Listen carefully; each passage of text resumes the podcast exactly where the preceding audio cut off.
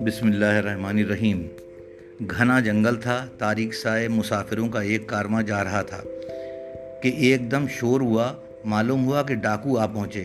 انہوں نے غارت گردی شروع کر دی اور لوگوں کو مارنا پیٹنا شروع کر دیا۔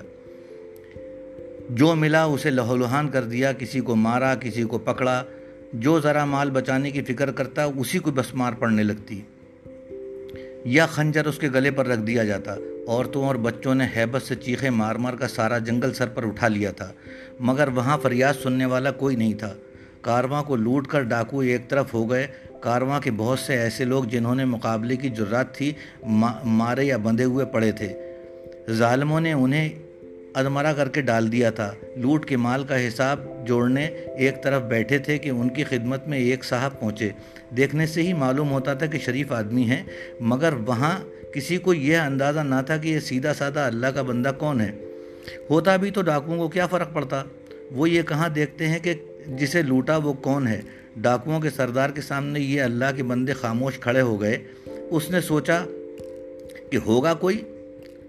جو اپنا مال واپس کرنے کی درخواست کرنے کے لیے آیا ہے، تفصیل سنائے گا کہ بیمار ہوں، پریشان ہوں، میرے پاس اس کے سوا کچھ ہے نہیں، مجھ پر رحم کر دو۔ اس لیے بڑی اس نے خشک آواز میں پوچھا، کیا بات ہے؟ جواب ملا، ایک چھوٹی سی درخواست ہے۔ سردار نے کہا، خبردار، جو مال واپس لینے کے بارے میں کہا تم نے۔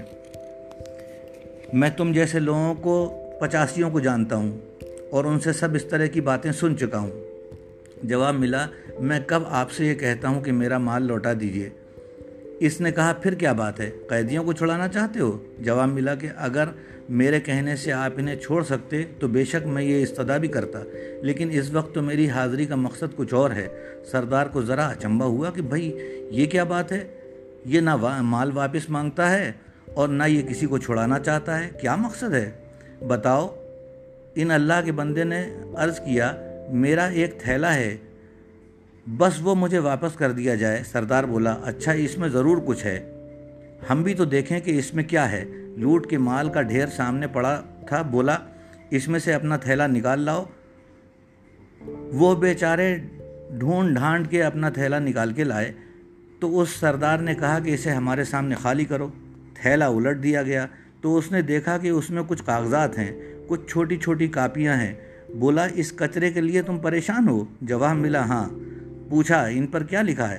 جواب ملا کہ میں ایک طالب علم ہوں۔ ان پر میں نے وہ ضروری یادداشتیں تحریر کی ہیں جو ایک عمر کی تحقیق کا نتیجہ ہے ڈاکو بولا کہ ایسا علم کس کام کا؟ جس کے لیے ان کاغذوں کو سہارا لیا جائے۔ یہ کہہ کر اس نے تھیلا واپس کر دیا۔